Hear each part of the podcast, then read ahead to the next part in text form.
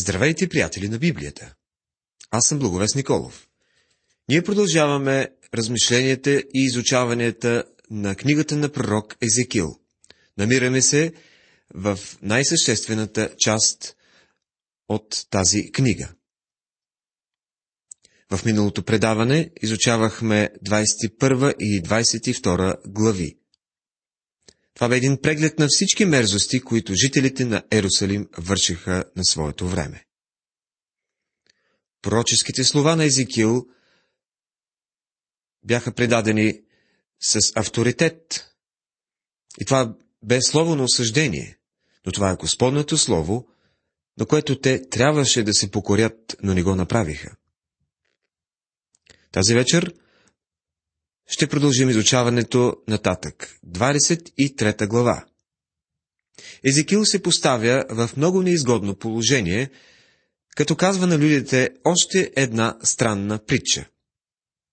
Това е притчата за две сестри. Едната се казва Оола, а другата Олива. Мисля си, че още като е започнал да разказва притчата, хората са се подсмихнали и са си казвали. Накъде бие с тази история той човек? Обаче той заявява авторитетно, Господнето Слово пак дойде към мене и рече. 23 глава, първи стих. Езекил не си измисля тази история. Бог му дава такова послание. Сине човешки, имаше две жени, дъщери на една майка. Те блудстваха в младостта си. Там бяха налягани гърдите им и там бяха стискани девствените им съсци. Втори и трети стихове.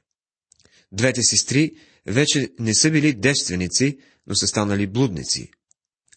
За какво ли говори Езекил?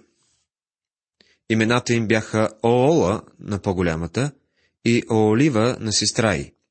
И те станаха мои и родиха синове и дъщери.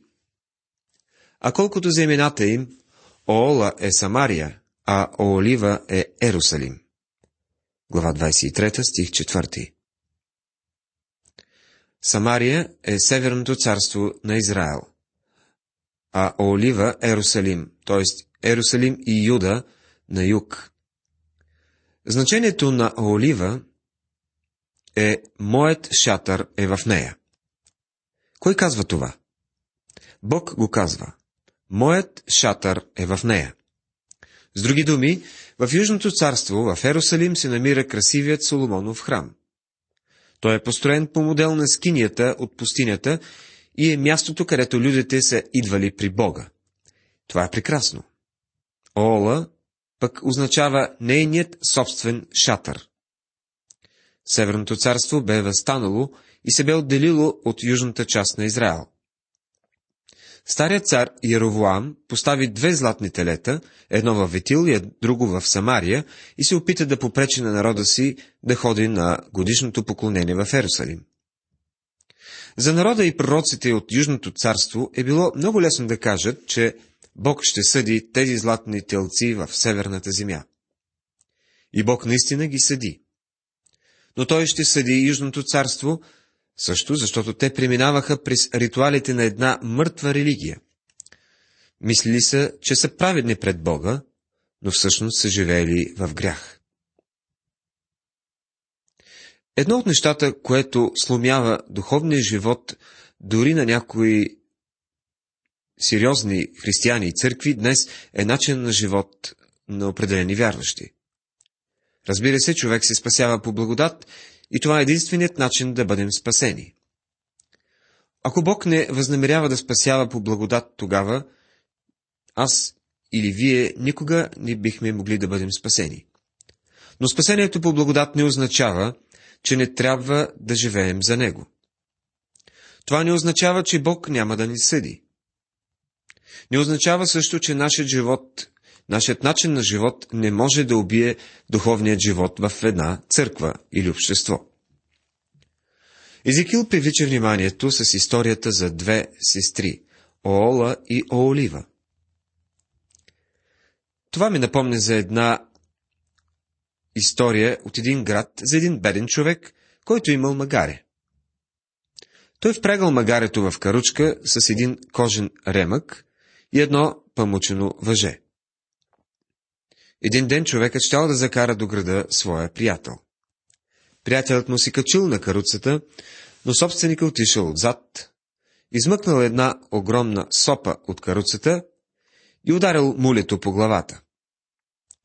Приятелят му останал като гръмнат. Не можел да повярва на очите си. Защо го направи? Много си жесток, казал той. А другият отговорил.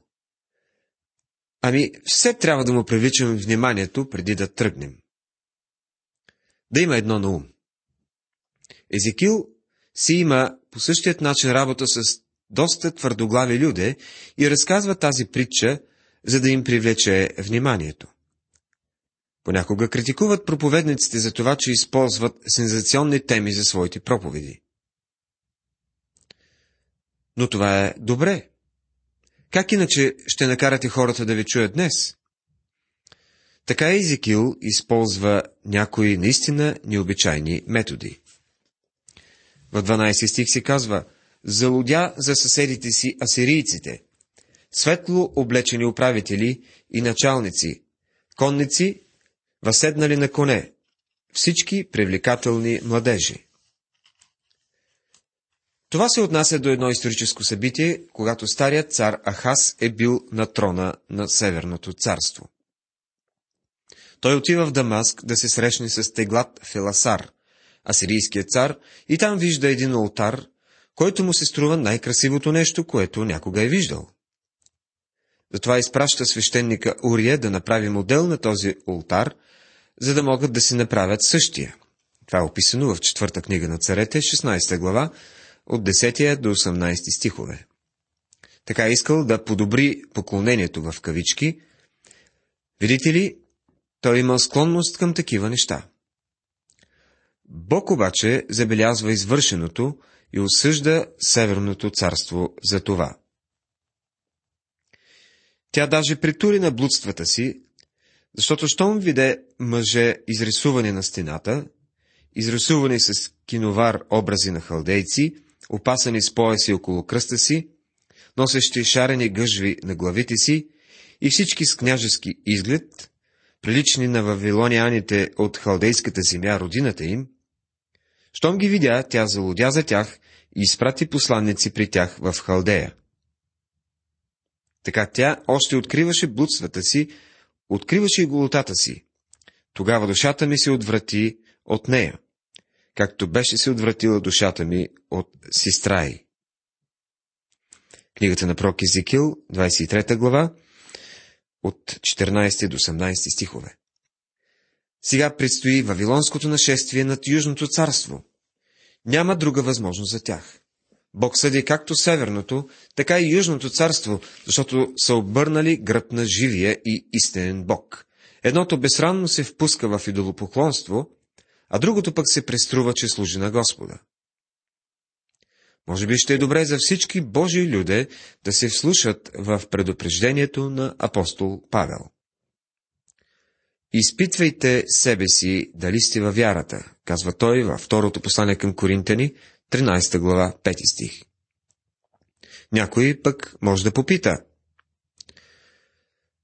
Като говорите по такъв начин, нима искате да кажете, че вярващият е несигурен в бъдещето си. Може би той ще отпадне. Такава ли е вашата доктрина? Аз вярвам в сигурността на вярващия, но вярвам и в несигурността на фалшивите вярващи. Затова трябва да изпитваме себе си.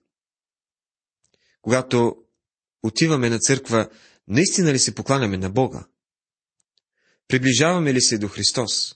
Наистина ли го обичаме? Той не желая служението ви, освен ако не го обичате. Затова в Евангелието на Йоанна, 21 глава, Господ попита Петър, любиш ли ме? И когато Петър отговаря, че го обича, Христос му казва, паси овцете ми. Само тогава Господ би могъл да го използва. Продължаваме с притчата за врящият котел, която откриваме в следващата 24 глава. В нея се намира и още една притча – смъртта на жената на Езекил. Бог ще използва и двете притчи, за да говори на израелтяните. А в десетата година, десетият месец на десетия ден от месеца, Господнето Слово пак дойде към мене и рече, Сине човешки, запиши си името на този ден, на този същия ден, защото в този същия ден Вавилонският цар се доближи до Ерусалим. Глава 24, стихове 1 и 2. Тук за първи път Езекил поставя дата на своето послание. В същия този ден Навуходоносор преминава стените на Ерусалим. В тези дни не е имало телевизия, която да покаже на Езекил какво става. Нямало е сателити, които да предадат посланието му от Ерусалим до Вавилон. Единственият начин да получи тези новини е като Бог му ги разкрие. Много от либералните критици винаги са имали проблеми с този стих. Един от тях е казал. Този стих по съвсем ясен начин ни показва дилемата, че или Езекил е, имал, е мамил съзнателно, или е притежавал някакъв вид шесто чувство. Езекил притежава Божият поглед на събитията, но такива хора естествено не го възприемат по този начин. Защото така казва Господ Йова. Горко на кръвопролитния град, на котела, чиято ръжда е на него, и чиято ръжда не се е очистила от него. Извади от него късовете му, без да се хвърли жребие за тях. Книгата на пророк Езекил, 24 глава, 6 стих. Отново Ерусалим е наречен кръвопролитен град. Тук виждаме един котел, по който има ръжда. Котелът е Ерусалим, а жителите му са в него. Техният грях е ръждата по котела. Понякога чуваме някой да казва за други хора. Те са измета на земята. Те са буклука на земята. Но искате ли да знаете какво казва Бог? Той казва, че вашият и моят грях е измета на света. Всички ние сме в един кюб. Котелът на Иерусалим е котел и на света за мен и за вас. Има много хора, които говорят за различни малцинствени етнически групи и се опитват да повдигнат самочувствието на някои такива групи. Би казал, че всички сме на едно дередже и сме измета на земята, т.е. нашият грях е измета на земята. Няма по-ясно изразяване и по-ясно слово от това. Господнето слово дойде към мене и рече, Сине човешки, ето, аз с един удар ще отнема от тебе желанието на очите ти, а ти да не жалееш или плачеш, нито да потекат сълзите ти. Глава 24, стихове 15 и 16. Очевидно пророкът е бил женен за някоя красива и млада израелтянка и те са се обичали. Но там в пленичеството тя се разболява и умира. Предполагам, че това е сломило Езекил, но той отново трябва да играе роля. Въздишай, но не с глас. Да не жалееш за мъртви. Зави гъжвата на главата си и обуи обущата на нозете си. Да не покриеш устните си, нито да едеш хляба си, хляба на жалеещи човеци. Глава 24, стих 17. Бог му казва, не се дръж като жалееш човек. И людите остават в недоумение. Те идват при Езекил и питат, какво става тук? Жена ти умря, а ти изобщо не я оплакваш. Що за човек си? Всичко това Езекил изпълнява, за да предаде определено послание на людите. Така че 24 стих е ключов към цялата книга Езекил. Така Езекил ще ви бъде знамение. Всичко, що направи той, ще направите и вие. Когато настане това, тогава ще познаете, че аз, Господ, Йова, съм, който съм.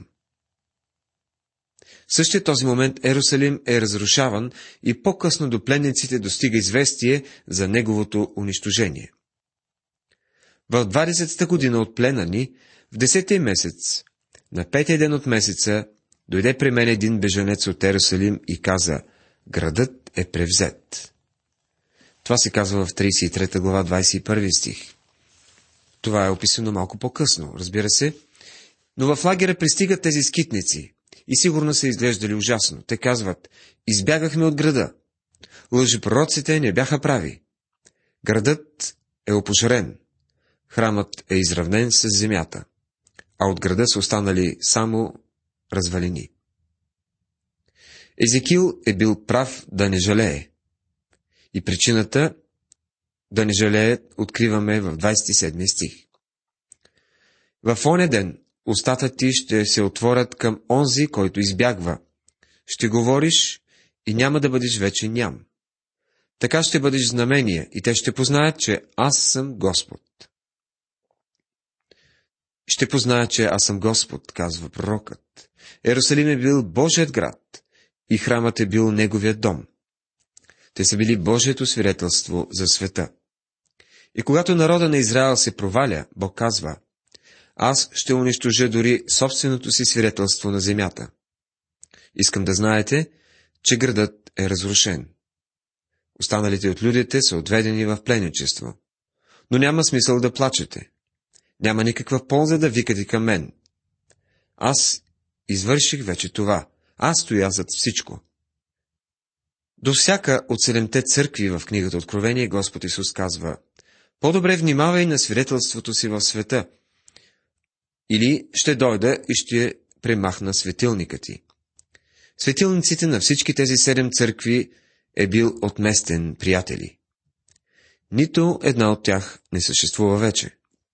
И това трябва да ни говори нещо. Ако сте християни и не възнамерявате да отстоявате Божието име днес, той ще отмести светилника ви. Това послание е много силно. То по нищо не прилича на приятните, сладникави и сентиментални проповеди, които често слушаме днес. Това е Езекил. Той говори от името на Бога.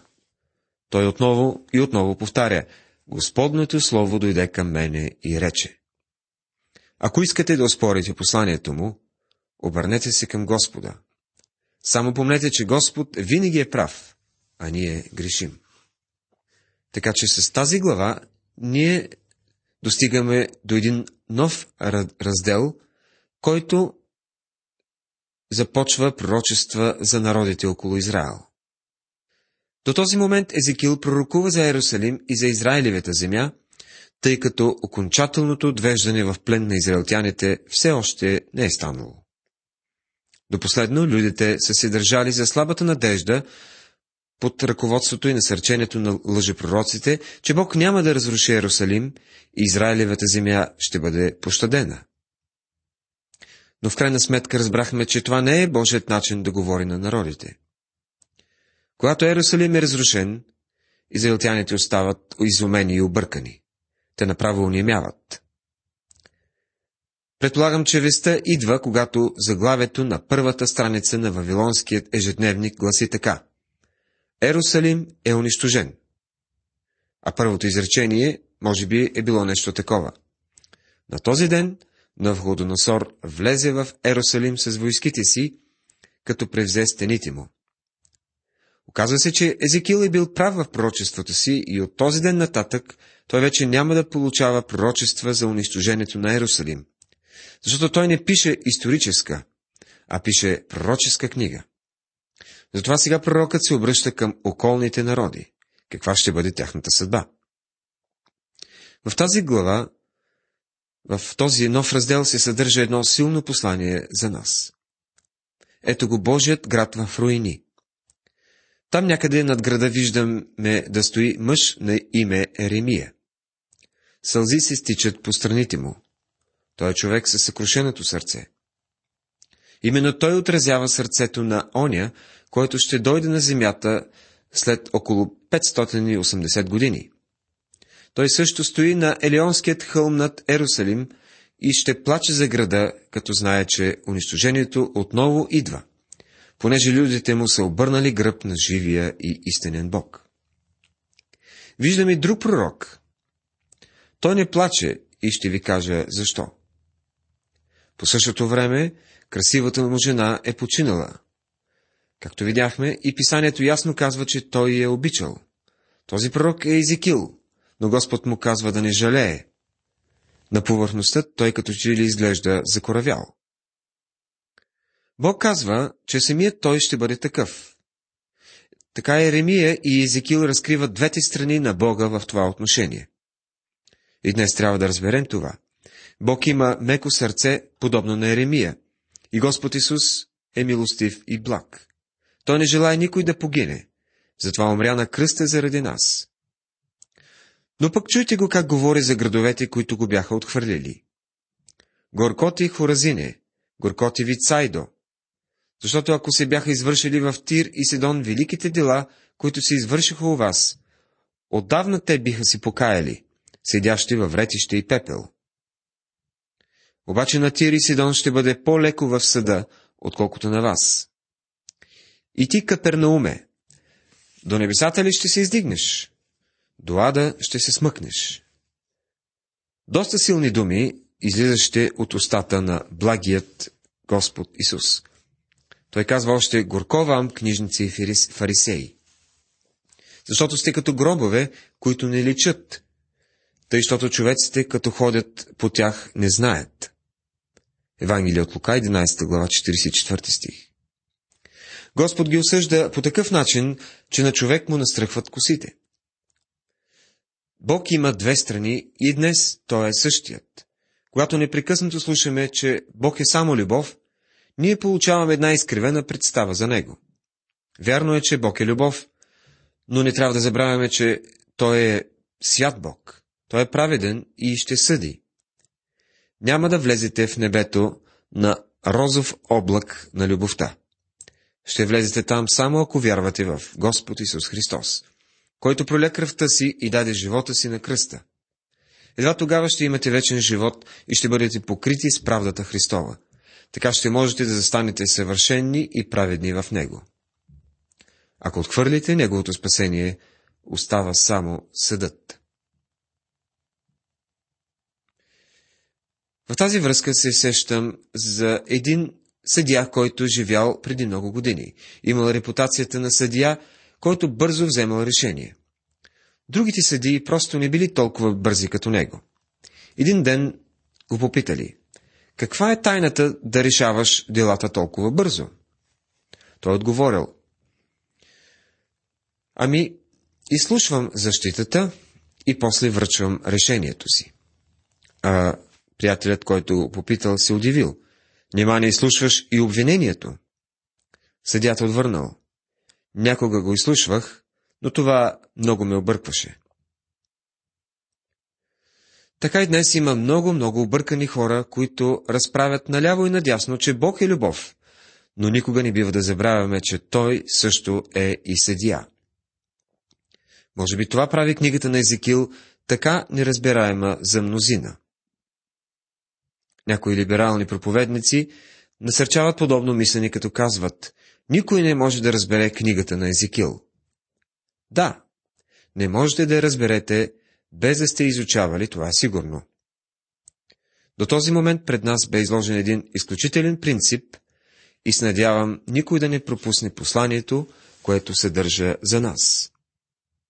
А тези пророчества за възстановяването на Израел, които се крият в последните глави на тази книга, както и Божите пътища, които се предлагат за всички негови деца, са актуални и днес.